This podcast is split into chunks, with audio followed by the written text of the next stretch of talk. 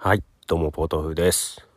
えー、ポッドキャストもいい加減日常の話題に戻りましょうということで、えー、っとですねドラマ岸辺露伴は動かないを見ました。えー、どうやら再放送だったようなんですが エヌエイチケー でやっていた、まあ、実写版のドラマです。えー、原作は、えー、ジョジョの奇妙な冒険のスピンオフのまあ、原作の漫画があるんですね。漫画と小説か。うん。小説もあるのね。の、えー、ドラマ化が実写のね、去年の暮れかな、公開されたやつなんですかね。それの再放送があって、まあ、全さんわなんですけども。で、えっと、続編がまたさんわやるようですね。今年のじゅうにがつかな。うん。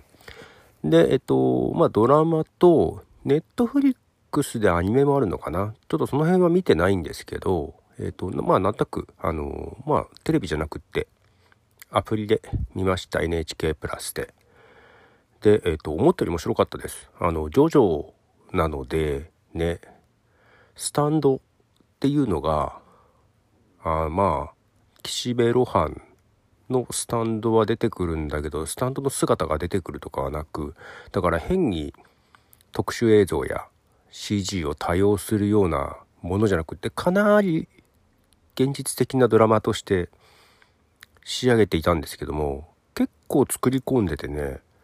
で、えっと岸辺露伴役高橋一生さんの演技も良かったし、にわめが良かったね。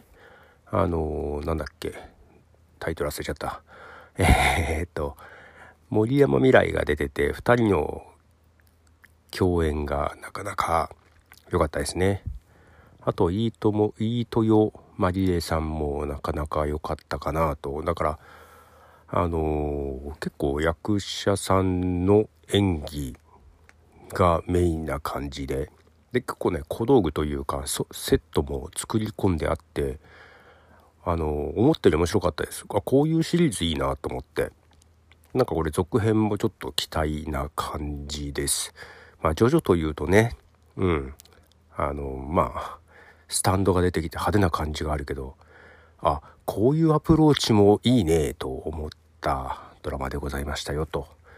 えっと、多分あとよん、ごにちはアプリで見れると思うので、エヌエイチケー プラスが見れる方は、ぜひご覧いただければということで、ポトフでございました。